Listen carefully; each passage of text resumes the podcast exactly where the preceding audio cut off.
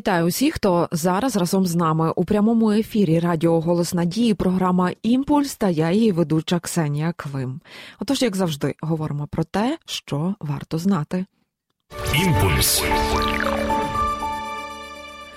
Буквально у ці дні в Україні відбувається презентація проекту стежками предків.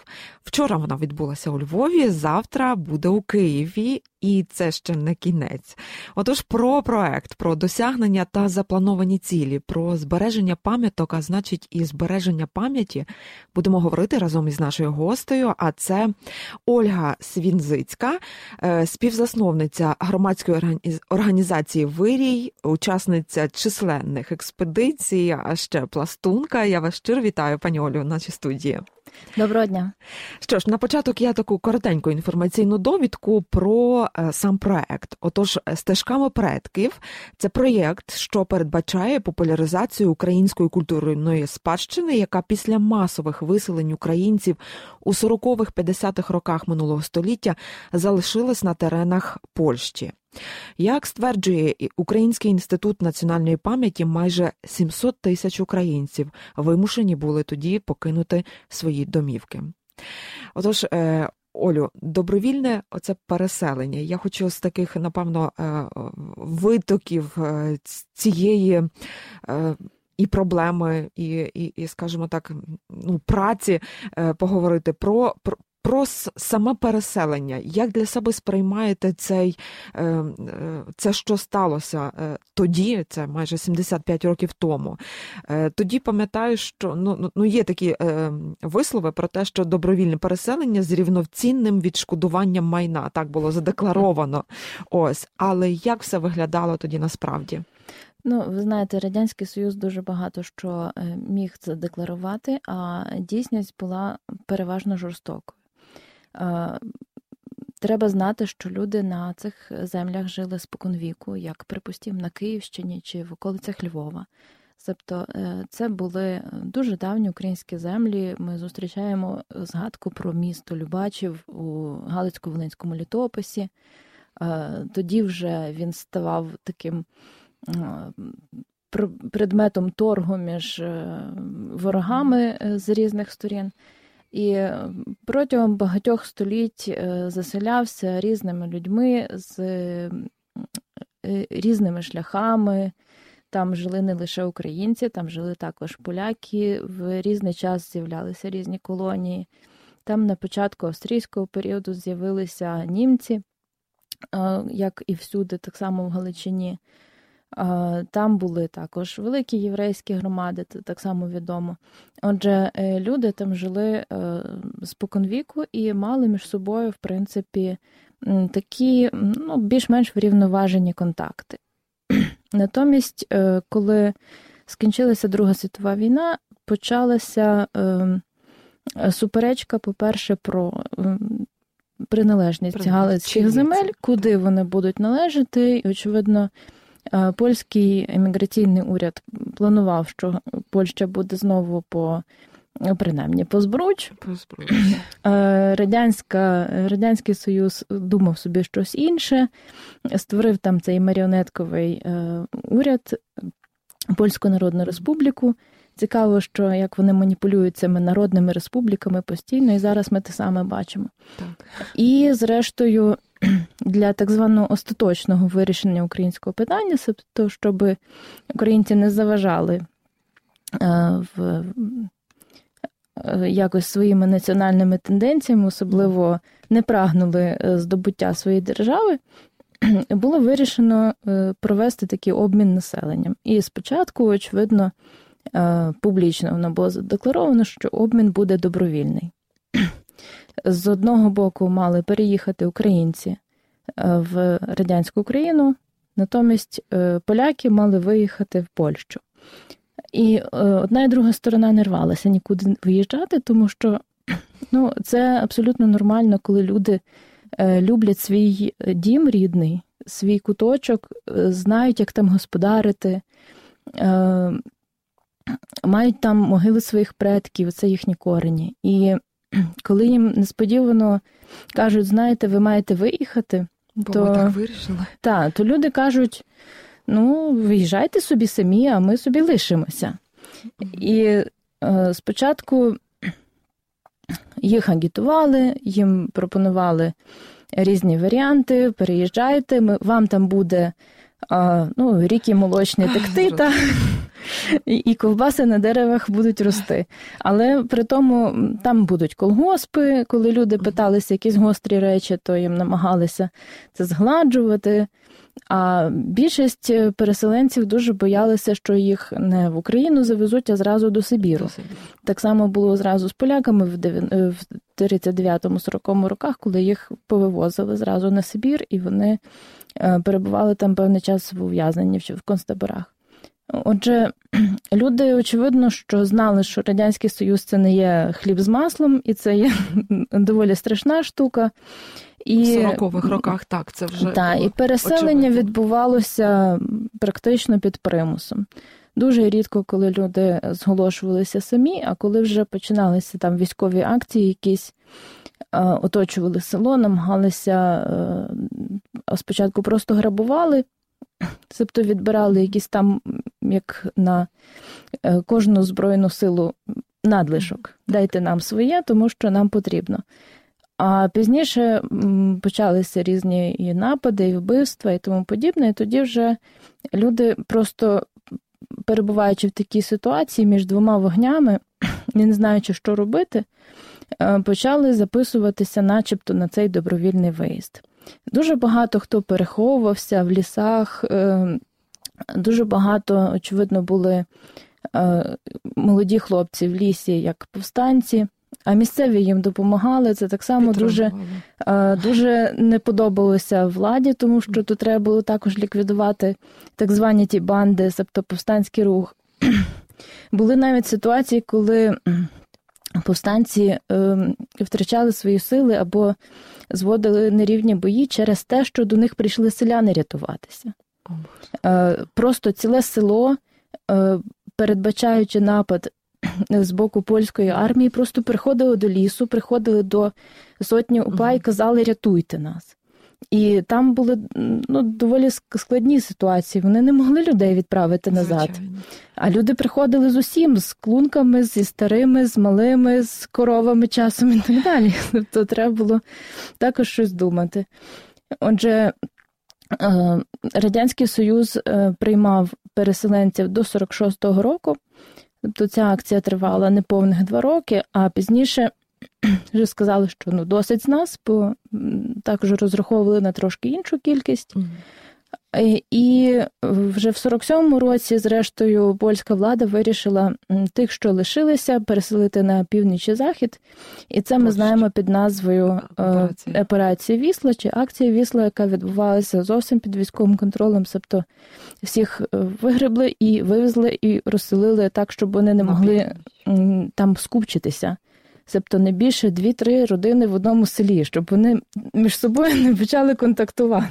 Зрозуміло, тобто, щоб асимілювалися в такий спосіб. Е, по-перше, щоб асимілювалися, а по-друге, щоб е, не було якоїсь там загрози знову е, польській державності. Так вони весь час вбачали в цій українській громаді якусь таку якусь небезпеку.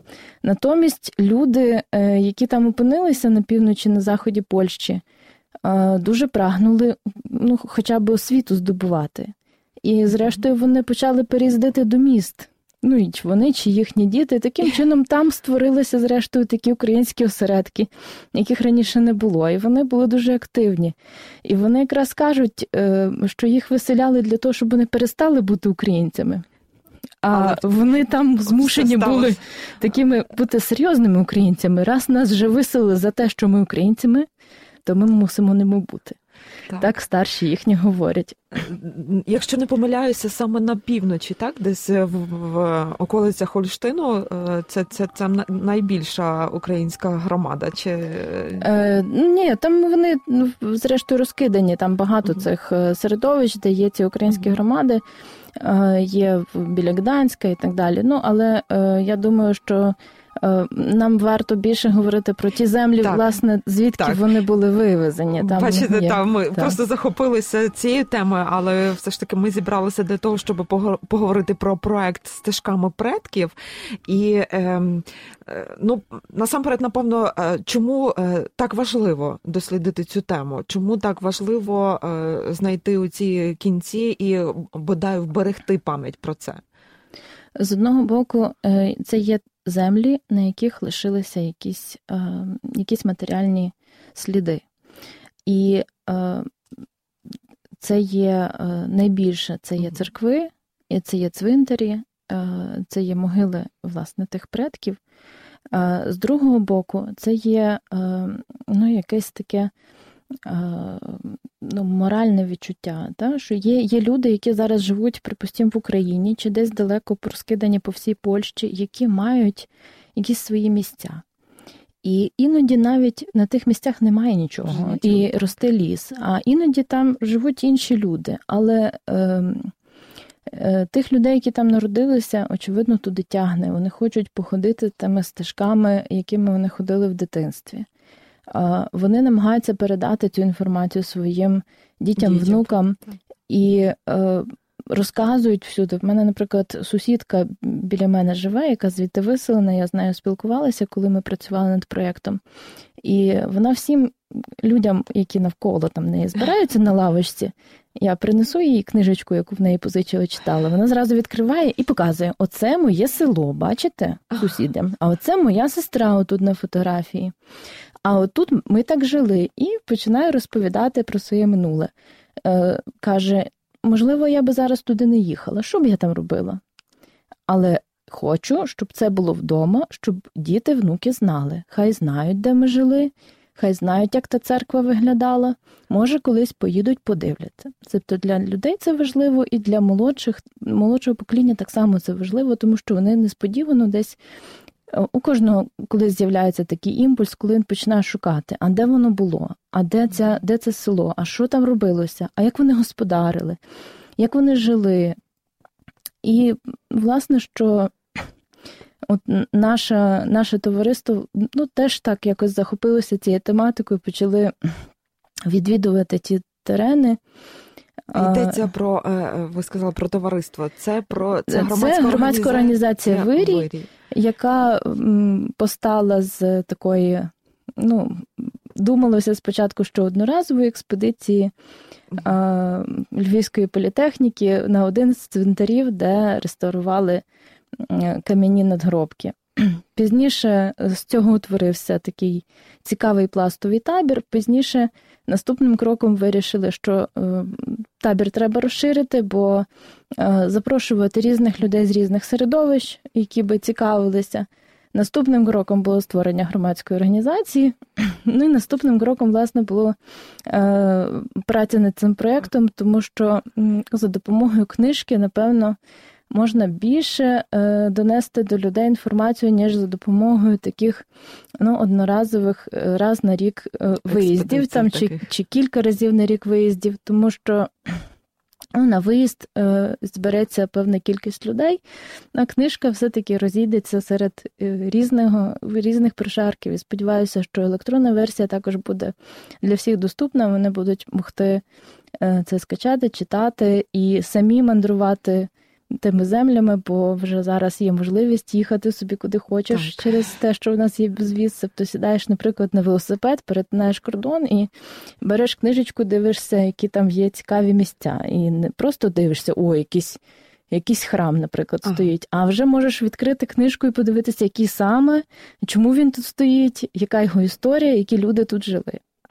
Наскільки е, для вас це була цікава цікава і важлива робота? Ну, от, е, Що найцікавіше, що е, найяскравіше ви б порадили тим, кому потрапить в руки ця книжка, але в принципі, які хто не має дотичності до, до, до цієї історії? Ну тут в принципі не суттєво, наскільки ти маєш дотичність, маєш корення, наприклад, чи не маєш корення. Ну, так тому природньо що... є та хто хто та... мав до цього справу, його до цього більше тягне. Так але можливо, можливо. У мене, наприклад, коренів на Любачівщині чи на Закерзоні немає. Але мені страшенно цікаво кожного разу там перебувати, відкривати щось нове. Це є стимул для того, щоб шукати про свій рід, е, щоб досліджувати околиці Львова. Наприклад, нас набагато дуже багато цікаво в, в околицях Львова, і ми дуже не часто про це не знаємо. Та що можна сісти просто в якусь приміську маршрутку і вийти в першому ліпшому селі і розкрити очі і дивитися, що там є. Отже, е, коли ми говоримо власне про Любачівський повіт, е, ми взяли це поняття адміністративне в сучасних адміністративних межах, тому що там протягом різних історичних е, періодів, періодів дуже сильно мінялися там склад того повіту. Одні села входили, другі відходили і так далі. Маємо ще сказати, що е, це була територія, яка належала до Переміської єпархії. Відповідно, частина цієї території належала колись до Холмської єпархії, потім, коли переділили Польщу між е, Росією і Австро-Угорщиною, то там відбулися також зміни е, певні адміністративні. Отже, утворилася така от територія, яка зараз називається Любачівщиною. Е, зокрема, там є дуже багато цікавих дерев'яних храмів. Е, дві таких найстарших церкви це є в селі Радруж і в селі Гораєць. Це Радруська церква це практично ровесниця церкви в Потеличі. А, І це є дві церкви, які внесені в реєстр спадщини ЮНЕСКО в Потеличі і в Радружі. Там зараз є музей, там можна подивитися е, на дуже багато цікавого. Е, комплекс дуже добре збережений, себто відреставрований певною мірою. Е, натомість в Горайці церква, в принципі, перебувала в доволі сумному стані, і навіть влада думала її ліквідувати. Але коли почали там невеличкий, наче за планом ремонт, побачили за основним іконостасом побачили іншу стіну, на якій були дуже давні розписи. Е, по-перше, вони за допомогою тих відкриття тих розписів змінили датування церкви, виявилося, що вона набагато старіша. А по-друге, е, ну виявилося, що це надзвичайно цінна пам'ятка, тому що більше немає в них е, церков з двома, по суті, з двома іконостасами, вони це так ага. називають. Ну і відповідно пам'ятка отримала шанс на нове життя, і зараз там так само є можливість її відвідати завжди коло кожної церкви. Переважно в Польщі є оголошення, е, на якому вказано, де можна отримати ключі. Тобто треба приїхати або прийти, подивитися, пошукати таку інформацію, знайти номер телефона, задзвонити, почекати терпляче, і хтось до вас прийде, відкриє і покаже. Це дуже цікаво. до речі, Тобто вона не буде зачинена там не завжди. І ага. у нас так часто буває, коли приходиш, ну хотілося б зазирнути всередину, і так десь по вікнах чи по так. дверних дверних щілинах заглядаєш. Е, що ж, ем, хочу ще зупинитися е, на оцьому ем, витоку, скажімо так, цієї вашої роботи. Це на табори експедиції Вирій. Також має таку коротеньку інформаційну довідку. Отож, табір експедиція Вирій це міжнародний науково-пошуковий та освітній табір експедиція, основним завданням якого є поширення знань про історію, географію та культуру українських етнічних земель поза межами сучасних кордонів України. Е, чи стосується цей табір е, виключно тільки е, території Польщі? Чи не бачите ви зараз якихось, ну я не знаю, цілей або там планів на те, щоб розширити свою діяльність? Ми мали свого часу експедицію на Мармарощину в Румунію. Ми часто заїжджаємо під час табору на словацьку сторону. Відвідуємо там села. Е, поки був е, при доброму здоров'ї пан професор Микола Мушинка, то ми також з ним комунікували, і він нас возив, наприклад, в своє село, де він народився. От зараз, на жаль, в нього здоров'я підупало, він вже доволі старший чоловік, тому, е, наприклад, цього року ми не змогли таку зустріч зробити.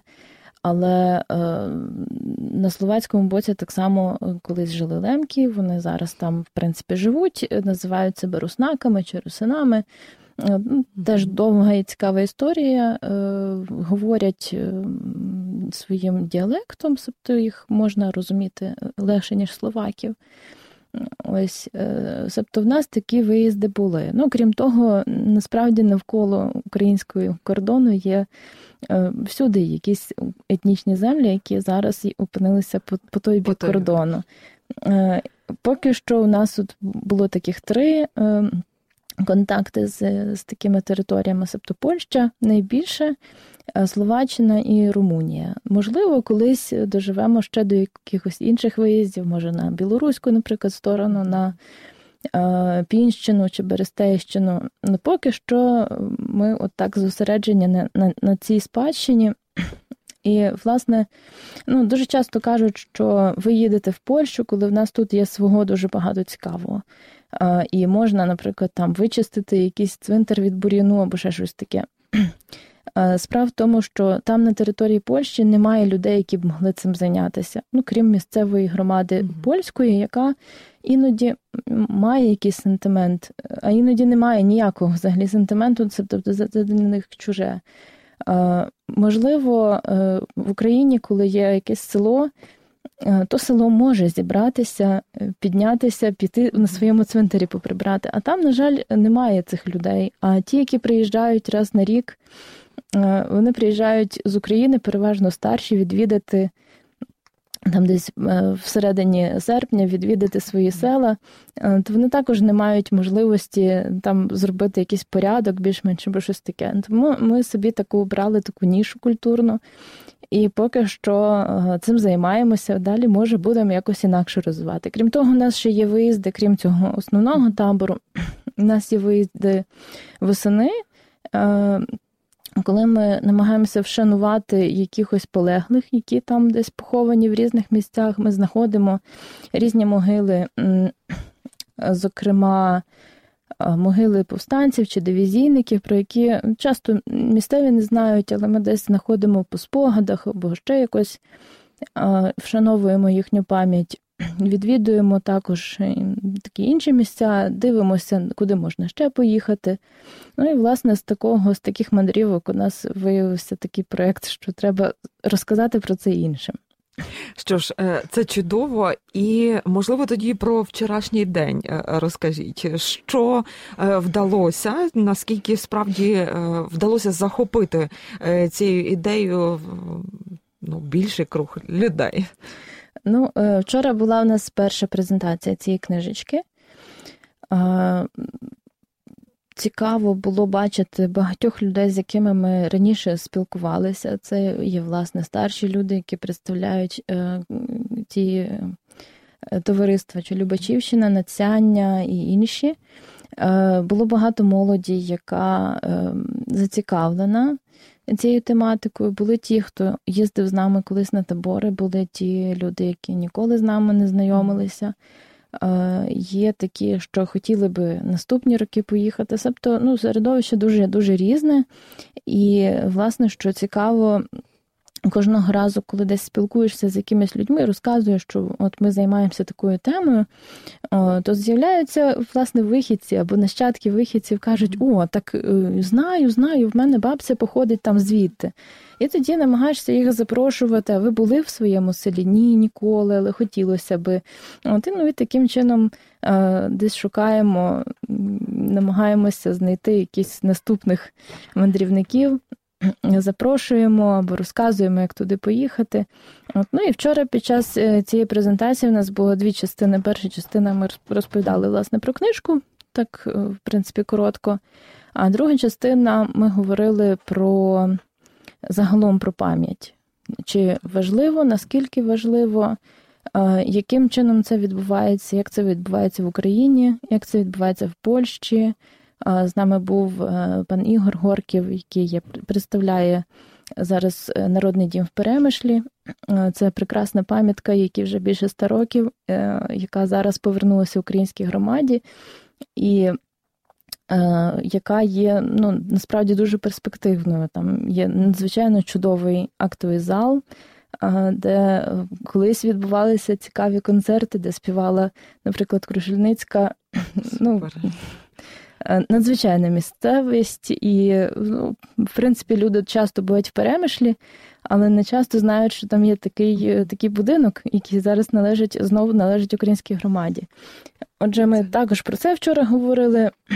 Говорили про різні ініціативи в Україні, як люди власне займаються також відродженням різних пам'яток на українських землях, е, пам'яток і українських, і польських, і зрештою, ну, в нас є дуже багато різного, яке потребує уваги, потребує нашої зацікавленості. Бо якщо не буде зацікавленості до таких надзвичайних пам'яток, які в нас є, ну тоді я не знаю, чи в нас є якась перспектива для Однозначно. того, щоб Е, знати про себе, розказувати про себе іншим. Однозначно, Ольго, ви сказали про е, ініціативи і зацікавленість. Вона завжди повинна йти все ж таки е, з ну від кожного з нас, тобто знизу, як це прийнято говорити. Але також ну це вже просто як такий треш. А держава, а участь держави у цьому процесі. Ну от власне наш проект є таким гарним прикладом участі держави, тому що було засновано Український культурний фонд, і ми власне взяли участь в конкурсі. Подавали е, дві, два різних проекти. Один нас не прийшов, другий оцей, власне, путівник. І ми сподіваємося і далі е, розвивати цей напрямок, що цей путівник не буде останній. Сподіваємося, що або Український культурний фонд, або інші якісь фонди нас підтримують, і ми будемо далі працювати Е, з е, такими виданнями, бо на видання завжди потрібні кошти. Ну, е, Розумієте, ми завжди вважаємо, що держава щось має зробити. Але для того, щоб держава щось зробила, перше, держава має знати, що вона має щось зробити. Якщо ми їм це не скажемо, то е, не обов'язково всі про це знатимуть. Друге, Е, людські ініціативи це завжди дуже цінне. Якщо ми можемо прийти і сказати, знаєте, ми вміємо робити ось це і це. Тоді нам у відповідь кажуть, це Що прекрасно, та, це прекрасно. Якщо ви вмієте і готові це зробити, ось вам на це певну суму коштів і, і зробіть. От. Ну і так, власне, відбувається з такими проектами. А зовсім інша ситуація, коли ми там дивимося і кажемо, о, то все сиплеться, а нічого держава не робить. А що держава має зробити, власне? Скажіть саме, тобто найняти якихось будівельників, поїхати кудись е, за кордони, там щось будувати, чи чи ще щось таке. Наприклад, вчора я спілкувалася з однією панією, яка є також з вихідців з Любачівського повіту, з колишнього містечка зараз села Плазів. Е, в них є доволі гарна громада. Їх більшість їх переселили до Бузька чи околиць Бузька, і вони мріють поїхати туди і перемонтувати свою церкву. От Там є е, мурована церква, яка була збудована 1936 е, року. Зараз вона стоїть занедбана, її ніяк не використовують. Вони хочуть, наприклад, от приїхати засклити вікна. Е, просять нашої допомоги. Можливо, ми краще знаємо, як написати листи до ага, польської влади чи процес, щось таке. Та тобто, щось е, сподіваюся, що ми е, якось разом це зробимо, але просто є громада, яка готова. Взятися, організуватися і зробити. І це прекрасно. Я так. думаю, що якщо вони зроблять якийсь наступний крок, то їх далі підтримає більша громада. Вони покажуть, що можна це робити. Це... Так само ті цвинтарі, які там е, лишилися на території Польщі, коли приїжджає з України люди, які гуртом готові там зробити хоча б порядок, там винести гілля чи щось поправити, що впало то місцеві люди набагато уважніше починають ставитися. Тобто, якщо ми приїхали, зробили десь порядки, якісь трошки. На другий рік ми приїжджаємо, бачимо, а там вже сітка поправлена, а там вже табличка поставлена. Тобто місцева влада також доклалася. Ага, значить, так. можна далі, от в таким таким способом співпрацювати. Щось робить громада, щось робить місцева влада, щось робить ще якась, і таким чином ми будуємо наше суспільство. Дуже гарні слова е, для того, щоб завершити наш е, наш ефір. Це такий як підсумок, і справді в цьому і є вся істина. Е, дуже простим, напевно, таким прислів'ям можна сказати, що під лежачий камінь вода не тече. Отож, давайте будемо втілювати ці ініціативи, якими ми багаті в життя, і тоді нам обов'язково допоможуть. І ще, от просто мрію про те, щоб от як у нас у Львові дуже багато є пам'яток архітектури або храмів, е, де є такі написи е, реставруються за підтримки е, Міністерства національної пам'яті Польщі. Так, от щоб такі написи за підтримки Міністерства охорони там пам'яток архітектури України були і по таких визначних місцях, місцях не тільки по Україні, але й за кордоном. Бо Я маємо, думаю, що справді. це цілком реально і це буде. Що щиро дякую вам за участь у ефірі. Щиро дякую слухачам, що цей час провели разом з нами. На все добре.